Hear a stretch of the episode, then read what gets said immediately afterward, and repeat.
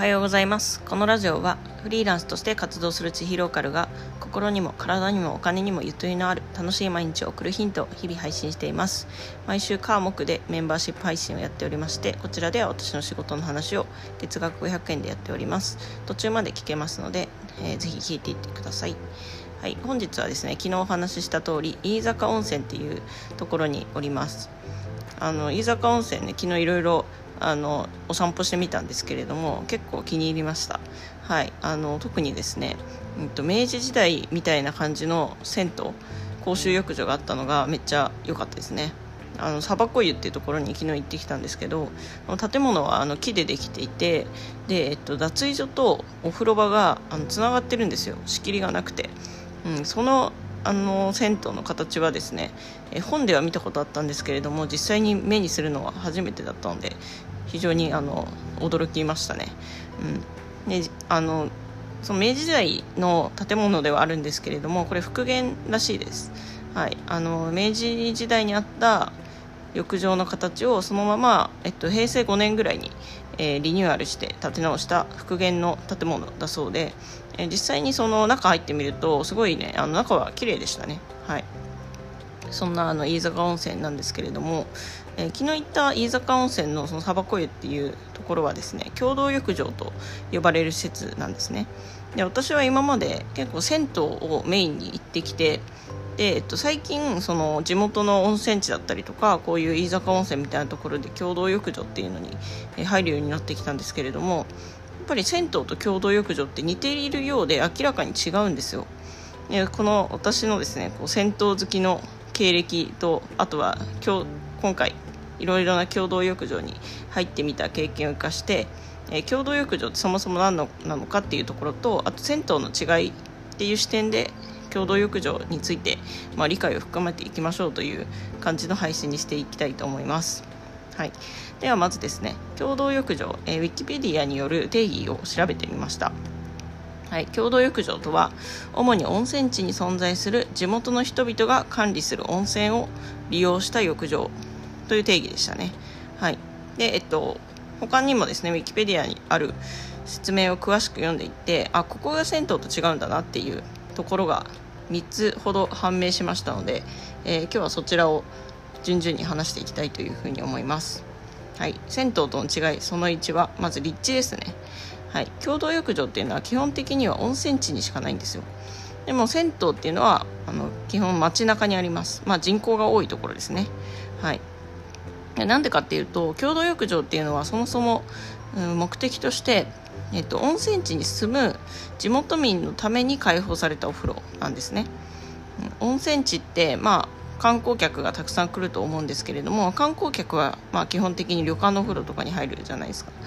でもあの地元民があの入れるようにその地元民に開放するための共同浴場ということで作られたものだそうです。温泉地に住む人っていうのはなんかあのウィキペディアの情報によるといまだに一般家庭にお風呂がない人もいたりして、まあ、そういった人たちがあのもう、ね、安く、えー、気軽に通えるようにっていうところで、えー、共同浴場が開放されていることになりますね。はい。で、えー、と次にですね銭湯との違いその2が管理元です、はい、どこが運営しているかっていうところなんですけれども、え、共同浴場はですね実は自治体によって運営されてるんですね。で銭湯は個人です、はい、共同浴場にはなんか管理組合っていうのがあってその管理組合の人たちでなんか運営が回されているということでした。なんで運営元が自治体なので、うんと基本的な運営資金は多分税金で賄われてるんじゃないかなというふうに思います。一方で銭湯は一つのビジネスなので、えっと、自治体からの支援、まあ、補助金みたいなものは受けつつも個人があのビジネスとして営業しているのが銭湯になります、はい、ここは大きな違いですよね。うん。えっと、共同浴場はですねその自治体が運営しているっていうことなので、まあ、なんかイメージとしては多分図書館とかに近いんじゃないかなというふうに思います。図書館って結構設備とかしっかりしてるしあの受付の人とかもいるんですけど無料で入れるじゃないですか。共同浴場もですねまあ無料ではないんですけどすごい、ね、銭湯よりも安い価格ででえっと受付の人とかもいて運営されているという感じなんですね。なんかウィキペディアによると一部無料で地元民限定で無料で入れる設備もあるということでした。はい、そして最後の違いが料金と営業時間ですね。これは今まで話した、えっと、温泉地に住む地元民のための施設であるということとあとは管理元が自治体であるっていうところに紐づくんですけれども、えっと、共同浴場がですね営業時間でいうと朝から晩まで営業していることが多いです、うんと、例えばこの飯坂温泉のの共同浴場は朝6時から夜の10時まで営業されています。で料金はだいたい1回100円から200円ぐらいって感じですね。で一方で銭湯の方はですね営業時間に関しては朝から開いているところは結構珍しくてえーと、大体午後の3時ぐらいから開かれることが多いです。午後の3時からまあ夜な夜の12時ぐらいまで営業しているところが一般的ですね、うん、最近はその朝風呂に力入れている銭湯もあるんですけれども朝風呂やるにしても結構昼はあの1回閉じるっていうところも多いと思います。で料金に関しては、えー、400円から500円ぐらいですね。これは都道府県によって違います。っていうのがこう銭湯のと共同浴場の大きな違いかなと思います、まあ、銭湯はあのビジネスとしてやってるのでやっぱり100円とか200円の入浴料では回らないはずなんですよ。なんですけど、えー、っと共同浴場の方は100円から200円の入浴料でも、まあ、運営元が自治体っていうことなので、はい、多分その何でしょうね。利益にはならないけどあの経費みたいなところを徴収してるっていうイメージでしょうかね。はい。そんなところでございます。で最後に共同浴場に行く時の注意点っていうのをまとめてみたいと思います。あの戦闘感覚で共同浴場に行くと結構あの失敗するっていうかあのちょっと驚くことが多いかもしれないので銭湯によく行くけど初めて共同浴場に行くっていう方はぜひ、えー、チェックしてみてください。はいじゃあ注意点その1、えー、アメニティがまずないことが多いというところは頭に入れてってほしいですね。銭湯だと結構シャンプーが置いてあったりとかあとはタオルの貸し出しをしてたりするんですけれども共同浴場はそういったことが一切ないところがほとんどだと思います。なので、えっと、シャンプーとかそういったものは持参するかもしくはあの本当にお風呂に浸かりに行くだけっていうふうに考えていただいた方がいいですね、はい、タオルもあの持参していきましょう、はい、そして注意点2つ目がお湯がめっちゃ熱いことがあるっていうことですね。